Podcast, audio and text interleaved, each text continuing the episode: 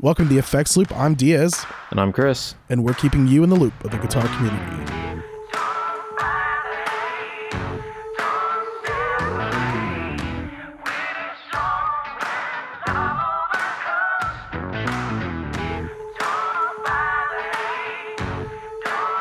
All right, so that was the intro music, and none of us sang it, so that's kind of weird. Go us. You know what? Congratulations to us. We should get like a non-participation award. Is that a thing? Have they made those yet? It can be. Let's do that. You know what? Let's start handing. Actually, I could make a really bad joke, but I'll save that for offline. That's going to be in the Patreon bonus content. Speaking of, this episode's sponsored by listeners like you.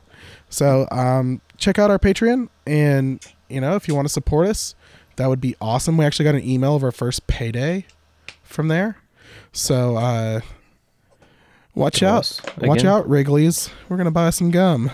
We're gonna invest that in some Big Red and some Juicy Fruit. Oh no! What, you don't like Big Red? I wasn't the biggest fan of it and wasn't a huge fan of Juicy Fruit. You know what was a sleeper for me? Double Mint. Yes. Because it was kind of sweet, but it had a nice minty. That was like one of those things where you're just like, you know what? Even though this seems like it's for older people, as a kid, I was like, this isn't as bad as I thought it would be. Was that their spearmint, or did they have a separate spearmint? Okay. I think that was their spearmint. Okay, because that's kind of what I grew up on. I'd always sneak it out of my grandparents. Like they stored it in their junk drawer of all things, in their kitchen is where they kept their gum.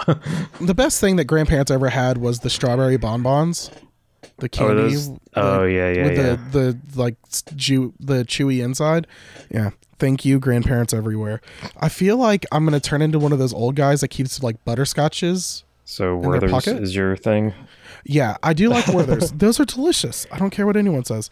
All right. So, Chris, what's new with you? Nothing. No, actually, the cloud filter came in last week. I think it came in Thursday, so like the day after our episode posted. It seems to be helping. Not so much on the recording, just from what I'm able to see, but hopefully when I go back and listen to it and edit, it won't be as noisy. So, fingers crossed. I feel like if one of us joined in on the year of no gear that Practical Guitarist is doing, like those, it would cut our episodes down because we wouldn't have time to talk about what's new. Like, what's new with you, Chris? Did you you almost did an involuntary year of no gear? Yeah, actually, I got rid of a lot of gear last year. That's another thing I did was my deluxe sold. I don't remember if I said that last week. I think you kind of mentioned it. Yeah, I don't remember. I said it was for sale, but it sold. So now I'm on the look for whatever's gonna like replace that. I've been keeping my eye out for like a killer deal on a Strat that I can't pass up. There was a 91 Fender Strat on Reverb that I was very tempted to make $150 offer on and see where we can meet up in the middle, because it was only $325. Was it Mexican? Yes. I feel like nothing against the Mexican Strats, but I got turned off because I bought an early 2000s Mexican Strat one time, and or maybe it was a little bit later, maybe it was like 2005 or so, because I got it was one of the matte finish ones. It was like a purple. It was kind of like a purple, and the neck on it, like the edges of the neck were really sharp, and I don't know, it did something, and I guess I've just been kind of shy from them ever since. I do want to mess with the new Mexican ones, the player series. Yeah, I wouldn't mind getting another 90s one, because the one I had was really, really good. I really didn't want to get rid of it, but I want to get like a 90s made in Japan. I want to try it. Yeah. There's an 85 made in Japan Tele right now on my local Craigslist. I think it's like $550. I can't talk them down. I know I can't really afford a new guitar. That's why I'm kind of waiting for like the too good to be true deal to happen. And that way I can like tell my wife, like, come on, Jess, let me get this. It's too good. I can't pass it up.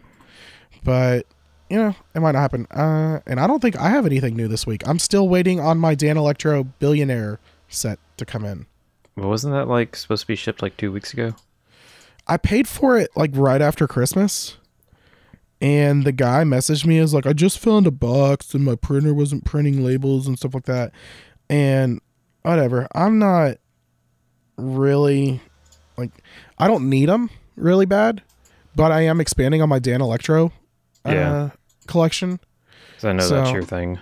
Yeah, I don't know. I need to get a tuner from the big box series, and I need to look more in the Billionaire line and see which ones I don't have, because I think there was a couple of them that I don't have, because right now I'm getting the Boost, the speaker, like the Leslie one. Mm-hmm. That's the one I'm actually most excited about, because I've never really messed with a Leslie or like a speaker, a rotating speaker. Right. And then I've got the Texas Trouble, the CEO Tremolo, and then I got the Cash Cow, and the $1 billion Boost. So I'm guessing the Texas Trouble is kind of like a tube screamer, and the Cash. If I had to assume, yeah. And the Cash Cow's probably a clone. Maybe I need to look it up, but it was really one of those impulse things that I probably shouldn't have bought, but hey. So it wasn't too expensive, right? No, it was like $135 shipped. Yeah, that's not terrible. But yeah, I've got to get some more. I really want to get the Danelectro that a lot of them have the demo boards for the big box pedals, and I want to get that because this is coming on the demo board for the Billionaire pedals. Mm. Jeez, someone's got it on Reverb for $265, sucker. It looks like you paid the price of what like two of these pedals are new. Yeah. So Pride of Texas is, let's see, Filthy Rich Tremolo, Pride of Texas. Yeah, it's not to, you know, they're talking about paint it a shade of green. So you know what that is. Big Spender, Spinning Speaker, $1 billion Boost. And then they're all made in China. That's all it says on them. Oversaturated classic tones cleans up. Yeah, yeah, because they on the Cash Cow thing, they really hit on the cleans up with the guitar volume control. So we all know what that means. Oh dang! Why is someone selling it for $72 new? Whenever they're like, Guitar Center has the Cash Cow has it for $65. Yeah. The Pride of Texas. Whoa. One of them says Texas Trouble, and one says Pride of Texas. Are there two separate ones in the series? I don't know. Let's see. Texas Trouble. That's what I'm getting. So that's an overdrive. I wonder if this is like a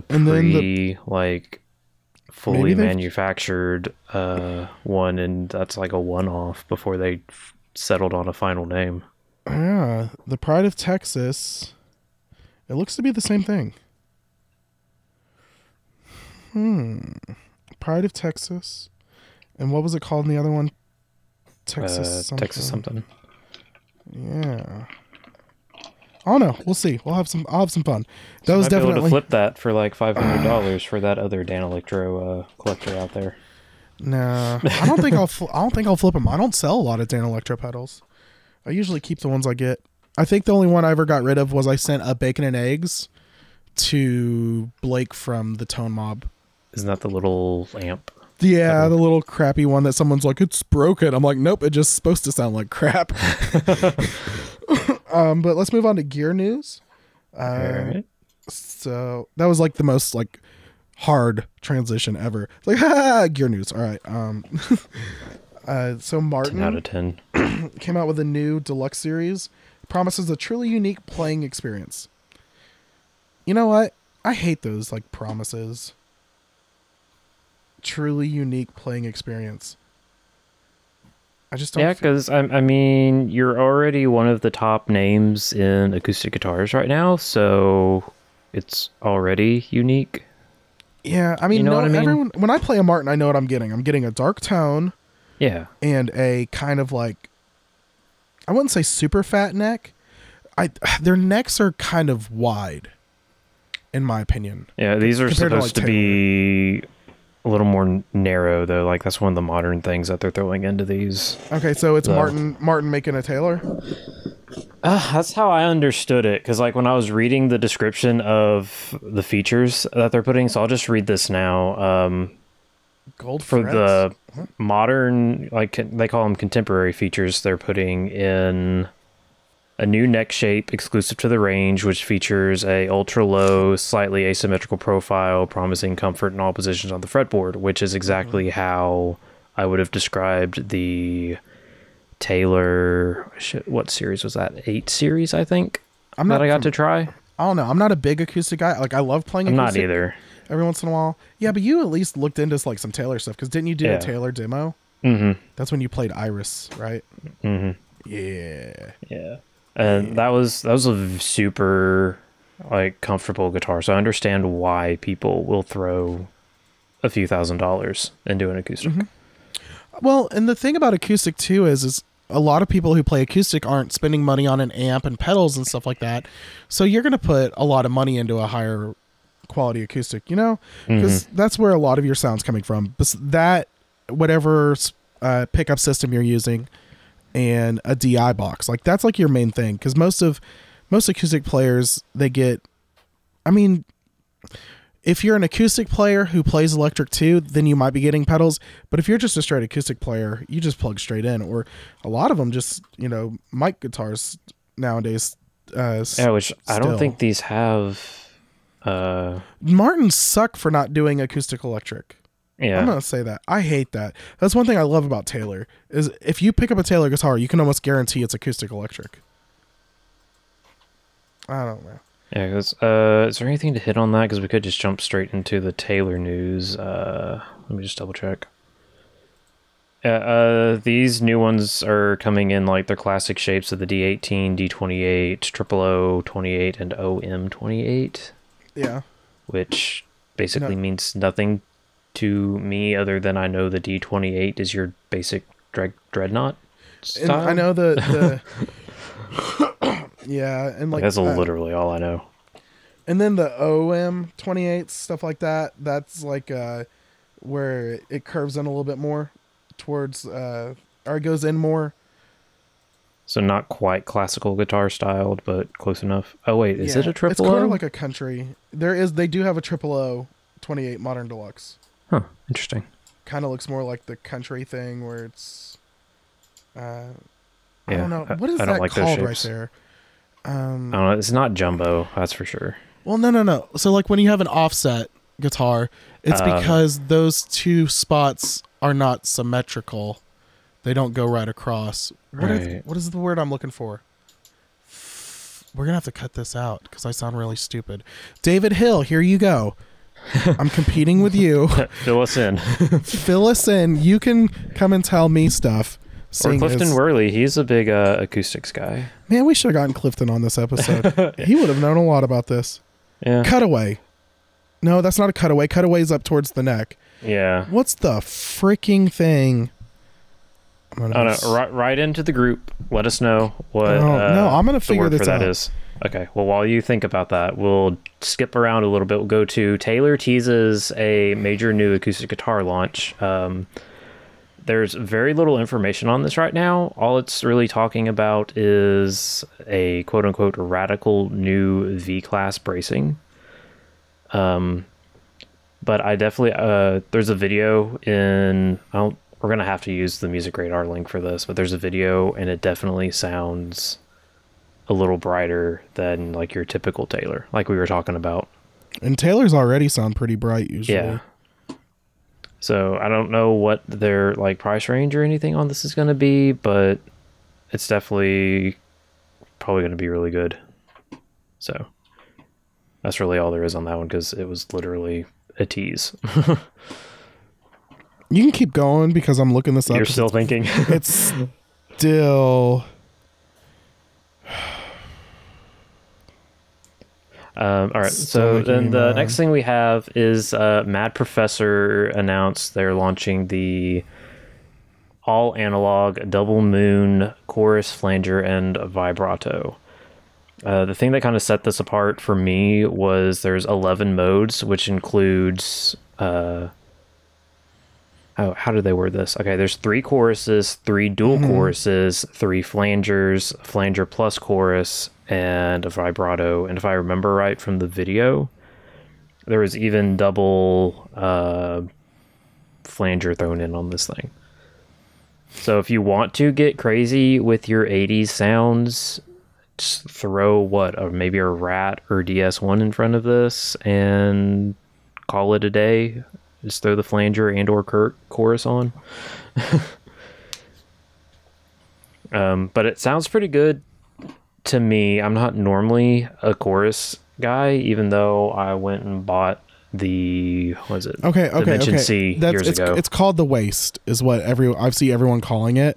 See, I wanted to say that, but I was like, that's no way. That's the right thing. Okay. So that's not the word I was thinking of, but, we're going to pull me back into the podcast now because that was really bugging me. So on those, back to Martin, it has a narrower waist, I guess is the term I'm looking for. Where the waist would be goes in closer to the sound hole than on your other styles. All right, so let's talk about... I'm sorry, that was just bugging the living crap out of me. But let's talk about that Mad Professor pedal. So you had some thoughts on it too. Yeah, I really do enjoy it. Mad Professor is definitely a brand that is known for making quality pedals, which is really cool. I mean, they've made a lot of stuff. What is they have the golden cello. I think the compressor. Yeah. No, it's not. I don't think so. I'll pull up their website. Yeah, pull up their website. They've got the Little Green Wonder, they've got the One, and they've got quite a few really well-known pedals, and they're based out of Finland, which is really cool. I always enjoy seeing like gear companies coming out of other countries. Not saying that I think like everything should be made in America, but if it's not in America and not in China or like Korea or like your major manufacturing countries, it always interests me and I always think it's really cool. But the Double Moon is really neat. I feel like I had one opinion on it, which is a personal opinion and a personal thing. I don't like pedals that do multiple effects in a single stomp enclosure. I like them if they have a preset because this can do chorus, flanger, and vibrato. So I feel like unless you're wanting to bend down and change your settings mid set, you're only getting one of those effects out of it. Yeah. But if you're using it like in the studio or you don't mind twisting knobs and having fun, which I enjoy twisting knobs, but I don't like twisting knobs too much in the middle of a set and if I'm trying to get a certain sound. But it sounds fantastic. I feel like this pedal, it doesn't have a price point. I believe it'd probably be around $199 is what I would expect. Maybe $179. Any less than that, and I feel like they'd be cutting themselves short. This is a great pedal that competes with the Julia. Let's see what else. What other big courses are out right now? I'd say mostly the Julia is like the big thing. Probably, unless you want to throw in the Behringer Third Dimension, just because it has 16 different versions. TC Electronics. Oh, is it TC? Yeah, that one's still TC pedal. Okay, I forgot. Yeah, which is the same, same difference. Yeah, but it really, and those are two different worlds too, because the Third Dimension really is just like a push buttons and go. So this is more. You still gotta like sit there and figure out which of the 16 or whatever combinations you want. Yeah, I feel like that's like trying to unlock your tone, like you're on like Legends of the Hidden Temple. And Olmec is like, find your tone. Yeah, that was like nice. 90. Listen, I've been playing. So I did get not gear related. I did get a Super Nintendo Mini Classic, like the Super Nintendo Classic Mini and the Nintendo Classic, the small ones. Mm-hmm. And I hacked them and threw a bunch of ROMs on there. So now I've got like 200 games on my Super Nintendo and like almost 500 games on my regular Nintendo. Nice. And But my kids were like, dude, they have no clue what that's like to like play these games. I'm waiting for them to do the N64 Mini, if that ever becomes a thing. If they do an N64 Mini, we're going to take about 4 weeks off of the podcast, because I'm going to get fired from my job. But I was messing with them, and they're like, I still remember some of the codes. Like, to get to one of my favorite levels on Aladdin for Super Nintendo, the combination was Genie, Jafar, Aladdin, Abu, because you had to put the characters in line. And they don't realize that, like, games like Arrow the Acrobat, so you do the combinations. So you didn't save it, but you got the combination to get to the level you were at. Huh. And they had no clue about that. They're like, well, let's just save it and go. I was like, man, back in the day, you couldn't just save it. Luckily, with the new systems, it has it where you can do a save point. Mm-hmm. But man, they don't even understand. I used to play on Sega Genesis. There was a Jurassic Park game, and they actually have it on Super Nintendo, and I played it. It's an aerial view game, and my dad and I, dude, we played that game hardcore. And we had they don't know about having to leave the game on all night. And sitting there be like, no one unplug it, don't turn it off. Your parents yelling at you about the electricity, and you're sitting here trying to figure out like basic, mathematics, trying to figure out how much it would cost. You're like, here, take the quarter. I don't give a shit. Yeah. Not that you'd say that to your parents, but you might throw a quarter at them. You might. But Golden Cello, or the Double Moon, chorus, flanger, vibrato. I thought that all of the settings were really cool, and I like that. It's got a little bit of everything in it. This is one of those pedals that, and I think Mad Professor is this way too. You don't see him on a lot of the boards that we run with, like a lot of the P Dubs and stuff like that. Mm-hmm. But when you see him on like a working musician's board, like, it doesn't surprise you. That's where I see him a lot. Mm-hmm. The Little Green Wonder, that thing has been like, I don't think I've ever heard anyone say anything bad about it. I haven't seen anybody say anything about it because, like you said, in the circles we're normally in, there's much people. Yeah, Mad Professor, I think I kind of associate towards the like, what is it, Barefoot Effects, BFJE. Oh yeah. We talked about them a little while back, but it kind of has that thing to it. Yeah, where it can probably just fly under somebody's radar. Yeah. Yeah, but so, definitely worth a look. I really want to try one. Yeah, hopefully. I'm sure Guitar Center will probably have this at some point. I don't know. Guitar Center, if they have it, it will be in the like boutique area, like you see like the Keeley stuff and everything. Mm-hmm. So they might have it. Who knows? I'm really excited to try one at some point. Hopefully, I don't think Mad Professor was at Summer NAMM or anything like that. I don't think so. But they'll be at NAMM at least. Yeah. So. But if you don't get to make it to NAMM to check one out, according to this, it'll be available mid-March. Yep. So not too much of a wait. Yeah. Let's see. And then, so we talked about Taylor. Blackstar lifts the lid on 3 new Studio 10 tube amps. I just dropped my phone. Good job. Hold on. Ah! Okay, man down. So we got to talk about this yesterday. We were going to record last night, but I had work bugging the living crap out of me. These are really cool. Blackstar has always been the brand that I haven't messed with, and I think it's because of a preconceived notion, which for some reason I always like think of Blackstar.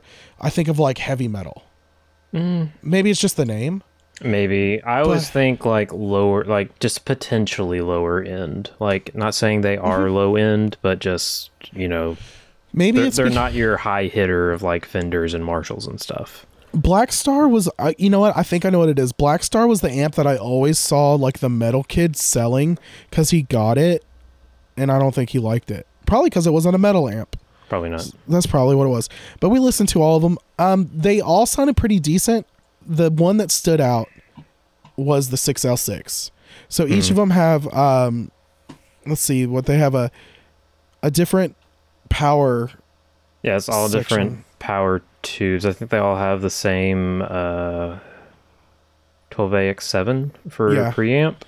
I believe they have the same preamp tubes, which but this is really cool because whenever you think of what a power amp or power tube does to the sound, I used to be where I didn't think it was like a super huge big deal. And now, come to find out, it is a super huge big deal. Mm-hmm. I'm sure there's a lot of, I'm pretty sure, like, because when you think of 6L6, you think of, you know, this style amp. When you think of EL34, you think of this style amp, you know. So I'm pretty sure that they designed the entire amp around it. But, you know, they got the same preamp tubes, and so you're kind of hearing a lot of different things. The 6L6, so 6L6, what style is that?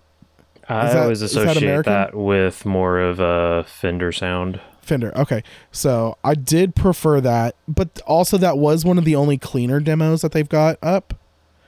It also had a better crunch than the EL34. But the EL, for whatever reason, they decided to run a 335 and play blues on a EL34 amp. I don't know why. I'm not going to question it, but... yeah, because they used, a Strat? Hold on, I'm hitting play right now, which I am too. Yeah, they used a Strat on the 6L6. Yeah. And then on the KT88, what is KT88 more like? I don't know. It sounded like a little more on the high gain side, so it might be more like Mesa style, yeah, that's what or I was maybe thinking. JCM 800-ish, like that territory. Yeah, but they also used like a semi-hollow on that too. And I'm like, what are you guys doing? Oh, no, it was a solid body P90. Was it? Yeah. Oh, well, I don't like P90s. Is that a Yamaha? What is that? Man, I don't think. I want a Yamaha Revstar so bad. Everyone keeps looking at them. Make that your goal this year.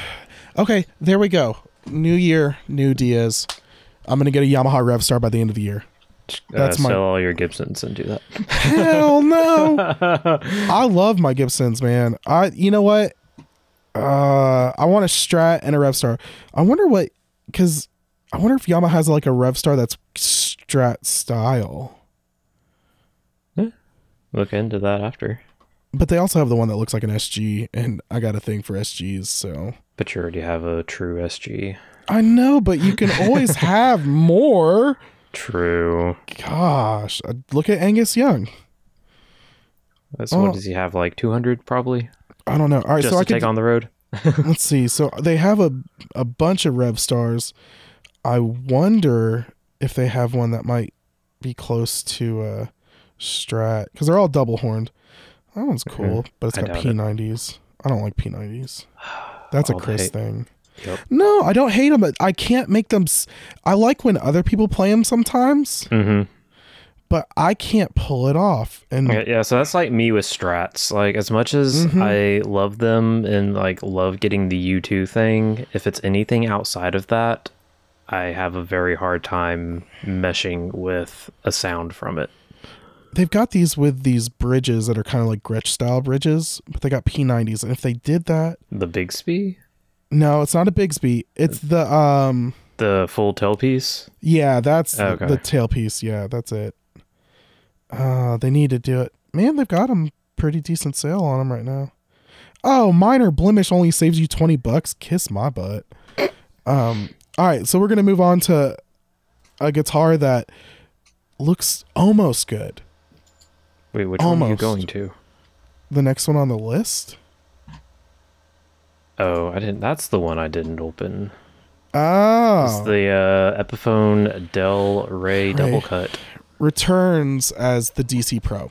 So Gibson Epiphone had the DC, and it was a Les Paul. It was a double cut Les Paul. Mm-hmm. And now they've come out with, so I guess Epiphone had the Del Rey double cut, and I think that's who did it. Yeah, and now they're coming back and they're calling it the DC Pro. So if you're looking at it, Chris and I spent a little bit of time and trying to figure out what exactly it was. So the bottom horn looks normal, it looks normal. If the top horn looked right, then that's true. If the top horn looked right, it would bring it all together. So the top horn, usually most top horns curve in towards the neck. These kind of just go out into their own little world. It's a little more Strat-like if we had to put a name on it.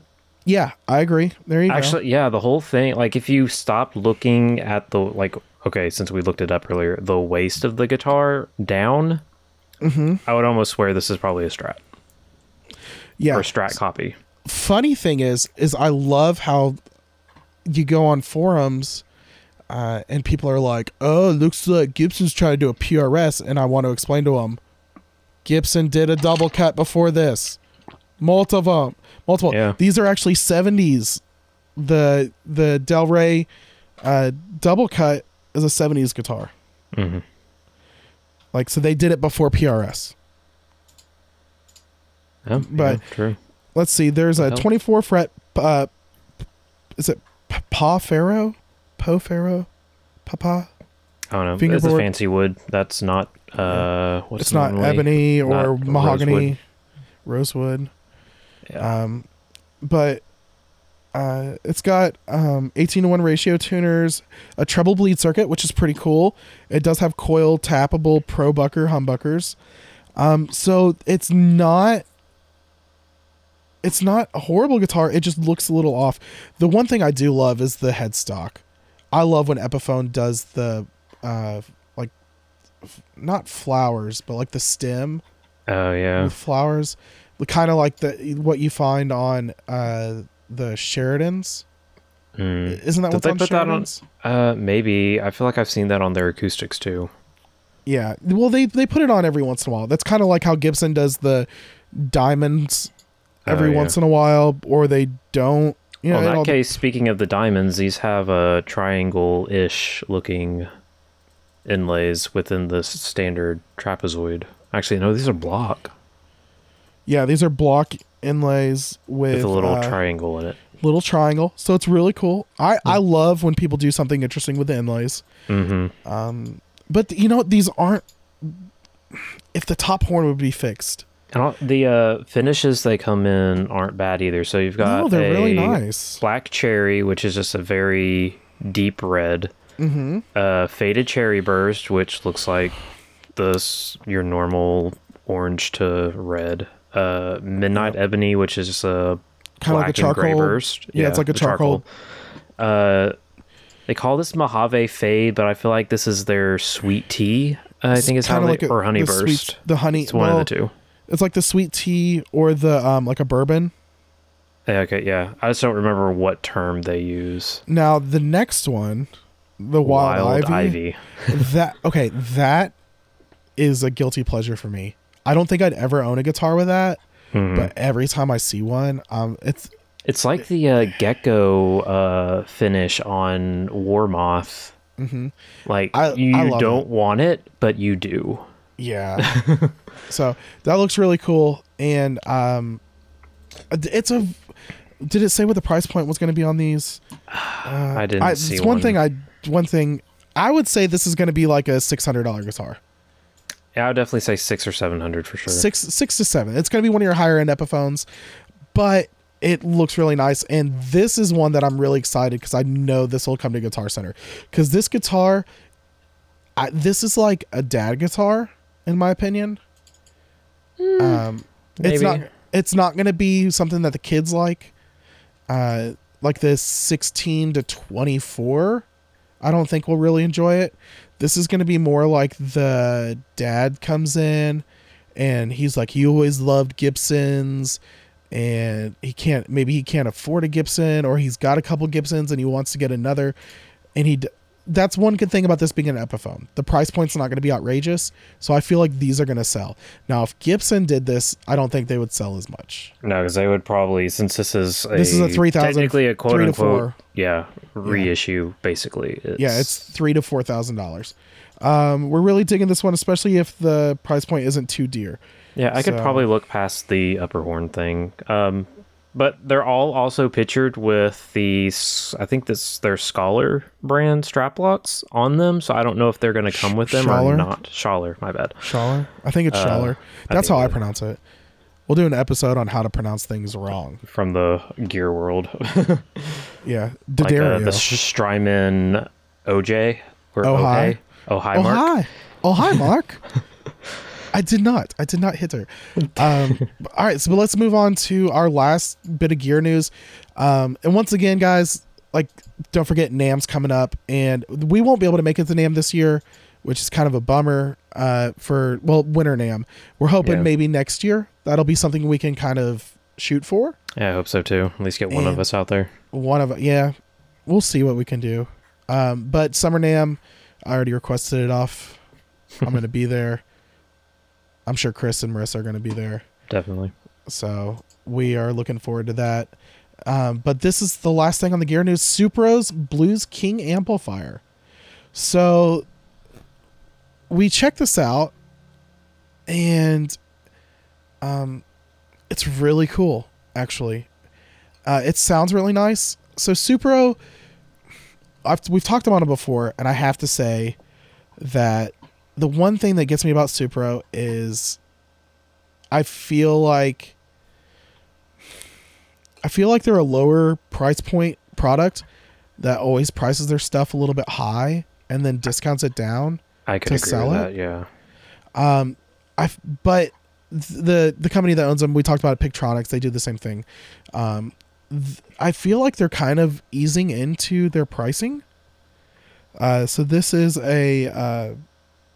it's got a BK12 speaker.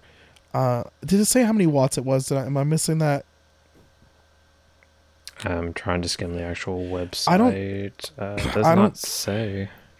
But this is a 6L6. It's got one 6L6 power tube and a 12AX7 in the preamp. So I'm guessing technically it's a tube amp. Yeah, and I'd say judging by the size, it might be. Like, it might be a 12 watt. It might be a 12. Who knows? It might be a 12 watt with a 12-inch speaker. Who knows?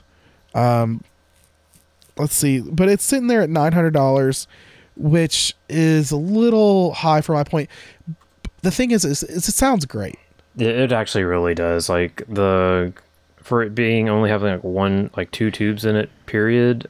Just based on my experience from amps with less tubes, it actually sounds really good, dirty, as well as, because things like that can handle clean just fine, but the dirty is always lacking. But this gives you that classic Supro sound. So I was feeling like I was hearing those Zeppelin tones back when Page was using Supros. That with this. This is a great amp, in my opinion, because it's got a foot switchable boost and gain modes, so multiple modes. And it uses cascading FETs to deliver the face melting levels of distortion to sustain, according to the website. But and that's another thing, Supro, I guess they're trying to hit into the high gain stuff, which I do enjoy high gain. I really do. I like having a clean platform, but I do play a lot of higher gain at church. Mm-hmm. I think a lot of people do, and they don't realize it. If you're stacking multiple drives, if you got your third drive on, you're in high gain mode. I don't care what you think. Mm-hmm. If they wanted to reach out to the high gain crowd with this, they should have not named it the Blues King.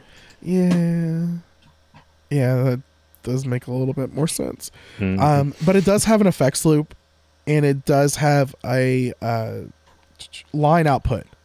That was a good thing that you really got excited about, especially in the world today. Whenever you got things like Kemper Helix, where when I stream in our group or stuff like that, I just plug my Kemper into my H6, and then I attach that to my phone, and I'm good to go. It sounds great. Most of my live videos, now that I've figured out how to do it, they sound pretty good quality.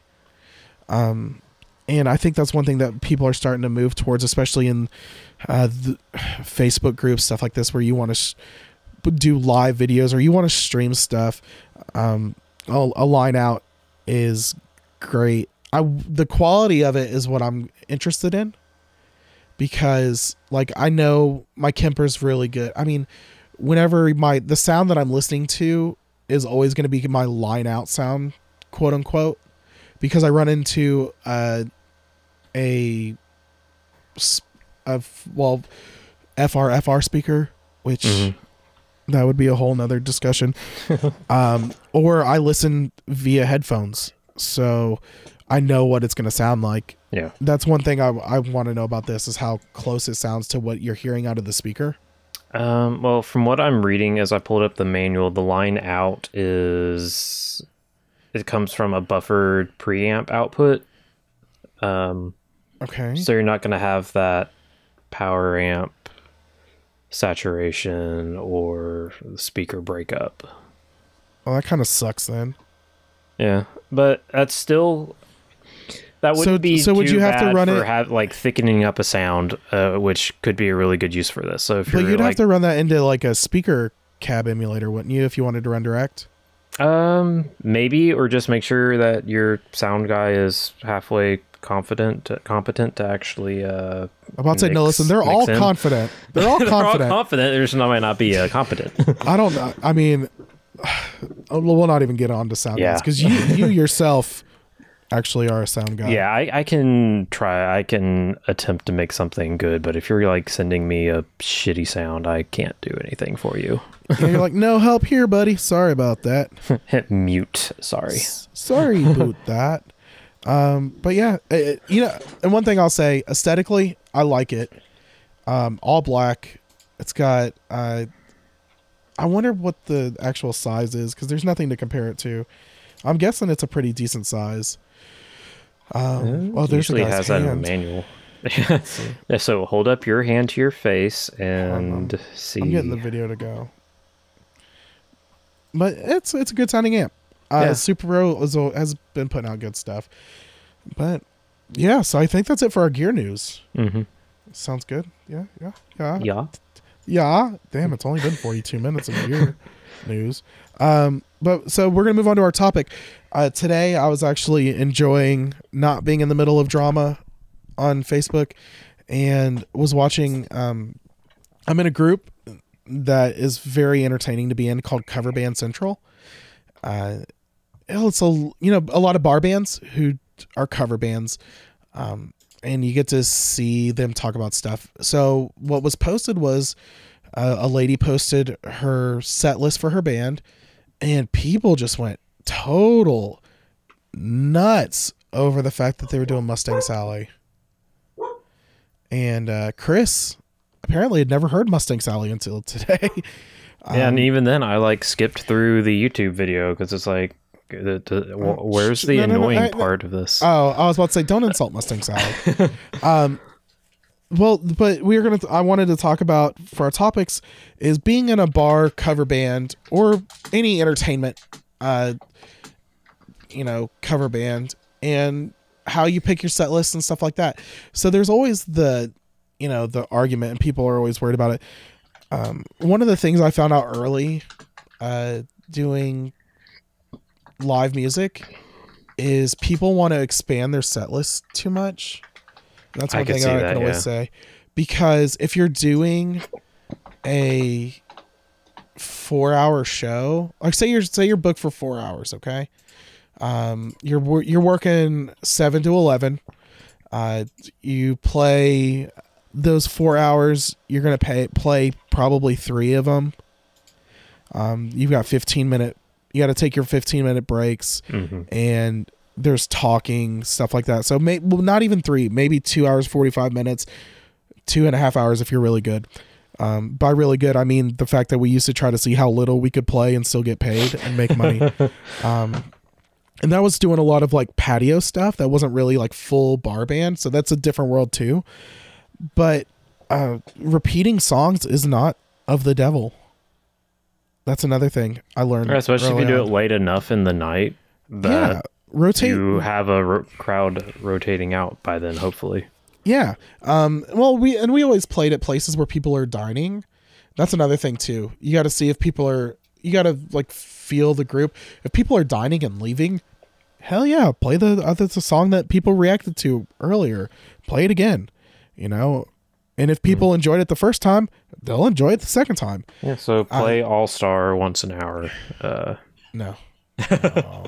But I see a lot of people, they're like, oh no, you gotta have 70 songs. I'm just like, maybe in your total rapport, but you don't need to play 70 songs a night.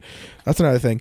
But what are some songs, Chris, that you feel are overplayed Because Mustang Sally apparently is one that people feel is way overplayed and they're tired of hearing. Which honestly, like, it's bluesy. And since I'm in Memphis and one of the guys that I've always gone to shows to does blues covers, he mostly sticks to like Hendrix and like BB King stuff.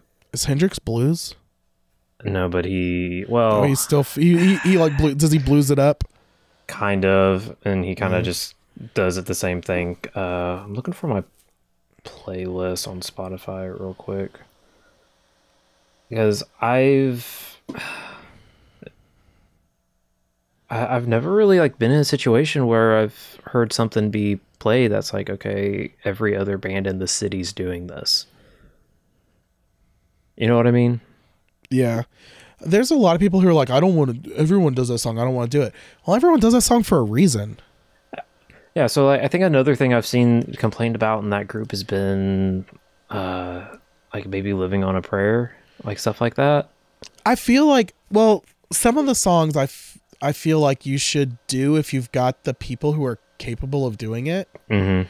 And then there's the songs that everyone feels like obligated to do. Like, I don't know. There's just some weird ones. What was one of the first cover songs you ever played live? I know mine. Mine was Knocking on Heaven's Doors, Guns N' Roses version. I think it was either Your Guardian Angel by Red Jumpsuit Apparatus or Everything by Lifehouse. So that was my territory, dude. Back then, Everything by Lighthouse. Lifehouse. Sorry, I used to do that at Celebrate Recovery. We used to do that. Oh, dude, I killed it.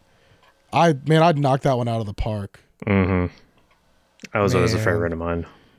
I love doing that song.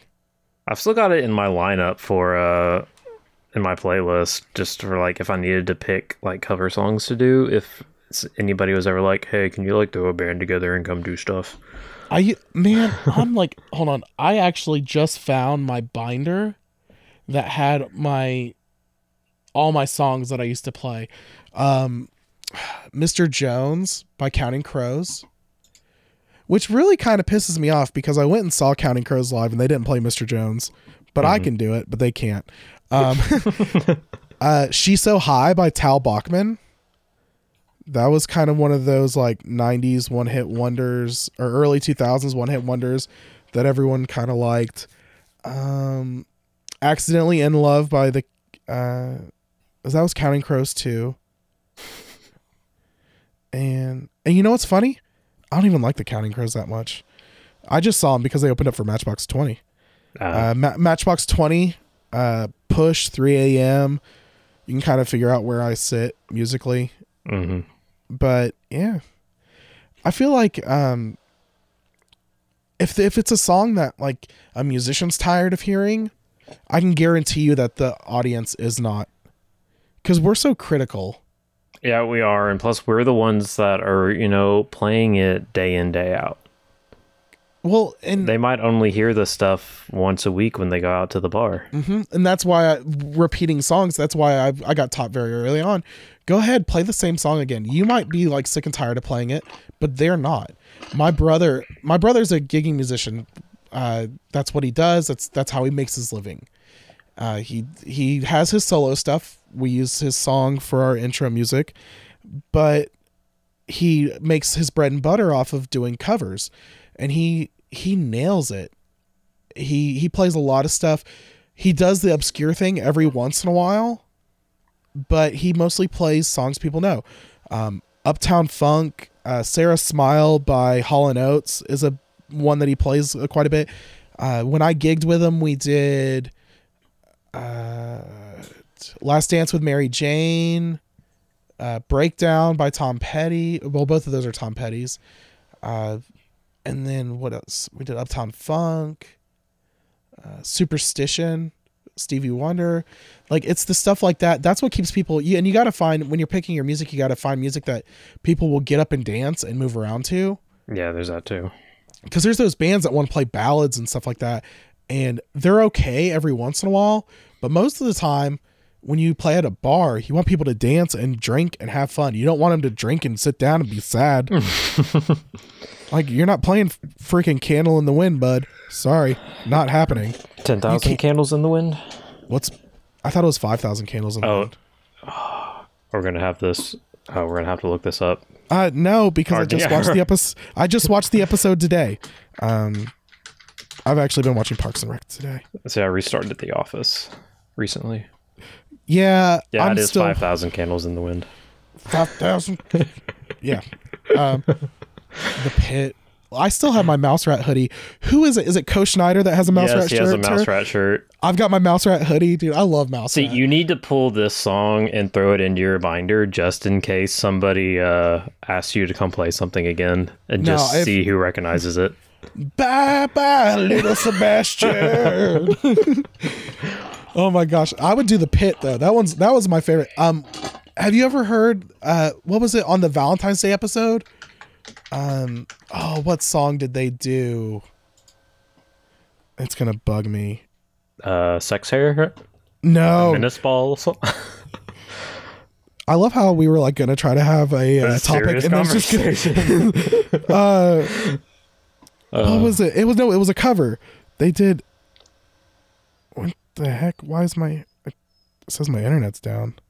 Well, I still hear you. So. Yeah. Oh man, it's gonna bug me. I know that it's not The Pit.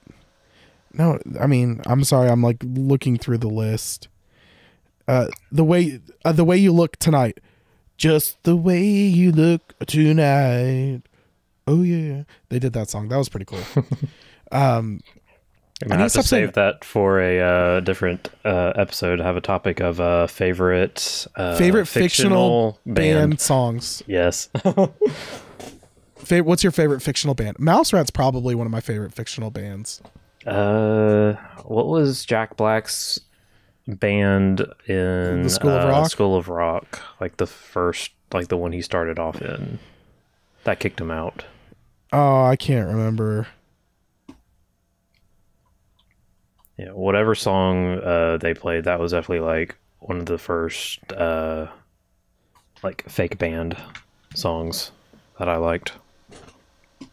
Yeah, I liked their song that they played at the end. Oh yeah, the song they wrote. That was a pretty cool. School wrote.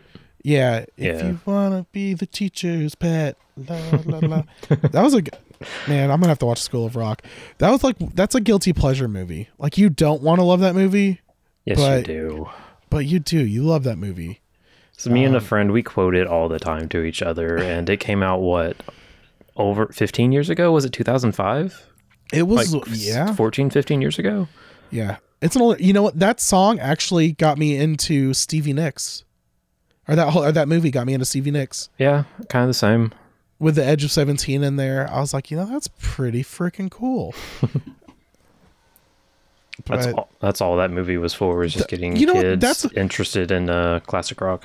That's a great song, too, for bar bands. Yeah?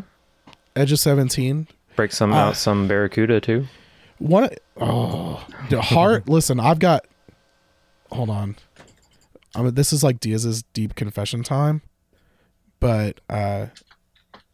Heart, my wife gets really mad if I watch Heart because I've totally got the hots for Nancy Wilson.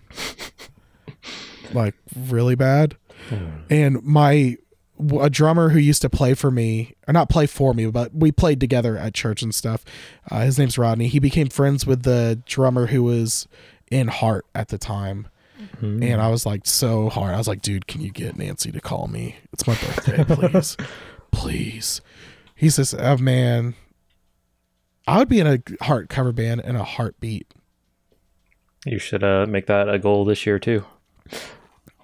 Actually, I've been talking with one of my other old drummers, and I think we're going to start getting together and jamming every once in a while. I've really been like wanting to do something outside of church music. Like, I love playing for the Lord, but it really stinks whenever you can't do a crazy wah solo. Like... It doesn't happen. You can't kick out the wah too much in church. Break out Jesus is a Friend of Mine by... Jesus? Sunseed? Yeah, Sunseed. Jesus is a friend of... Jesus. Got that crazy wah solo in there. Is it wah? It sounded like something like different. Auto wah, probably. It sounded like a ring mod or something. It was weird. Yeah. Yeah. But... I love the tangent that we went down there. Yeah, I don't even remember what the topic's about. So if you're bands. Still with us... Cover bands. Yeah. Let's see. We should set goals for 2019. Diaz is going to get a Yamaha Revstar and join a cover band. Chris is doing a tribute band. Yeah, I'm doing tribute band. I even have... I got prepared and did a little notebook for 2019. So I've got all those goals. Yeah. And are you making goals for me that I don't know about? Keep your pants on. Do you want to yeah, we'll try to get you a new job or go back to school or something. I don't know. What? Why do I have to go back to school? I don't know. Just because. Dang. Get a degree in sociology. Something random. Let's see. What can I get a degree in? Basket weaving. Actually, underwater basket weaving. That you can get that from somewhere. I think it's the University of Colorado or something like that. No freaking way. I think so. That's horrible. That's the worst. This is why the American educational system is mocked across the world. Underwater basket weaving. University of Phoenix shut down the Knoxville location. So... Oh, are they going the way of ITT Tech 2 now? Oh my!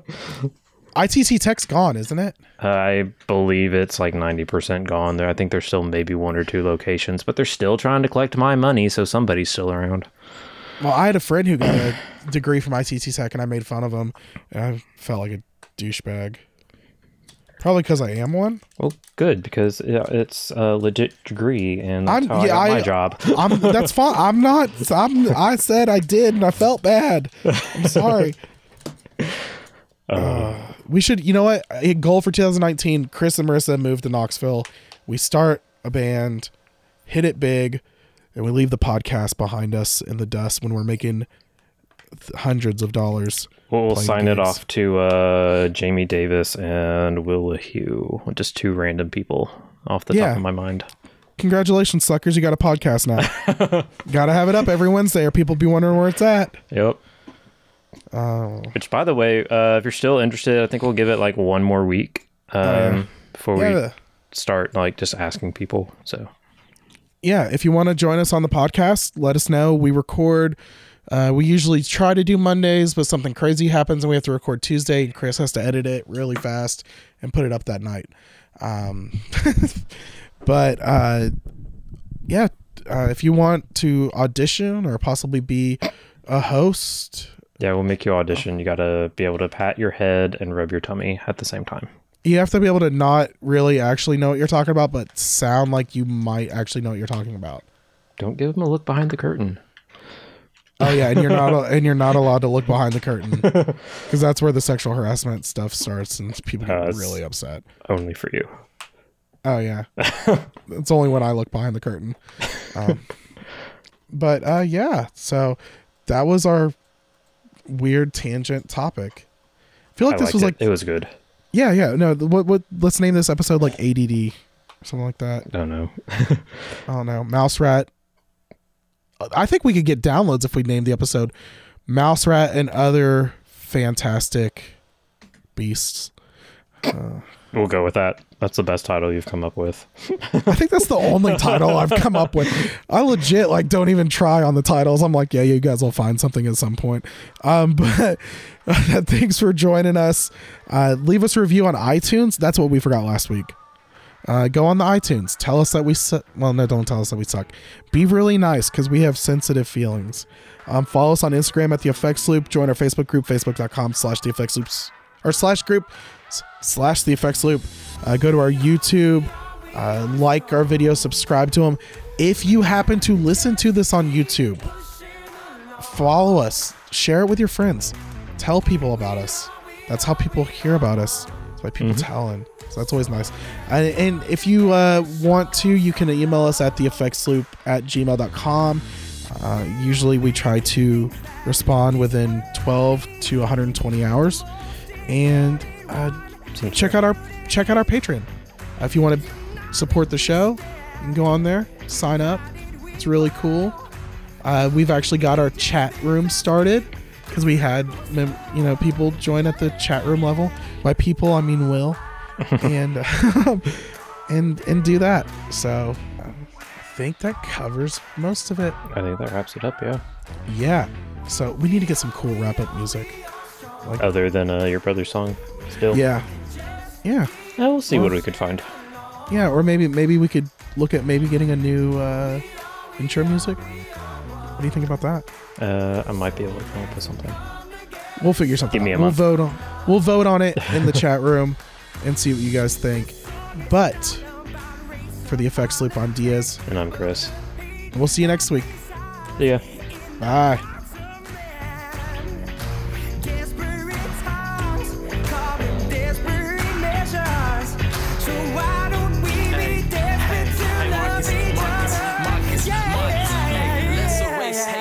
Dictionary, why is negativity always drawn out? Picture every visualized love, energized lies together. We undefeated, a plan to make what is no gloves needed when we weed into the mindset of achieving and believing in a community that remains happy. Feather after, the world should be one. Hate annihilated, every heart is one. Love again, so don't fight.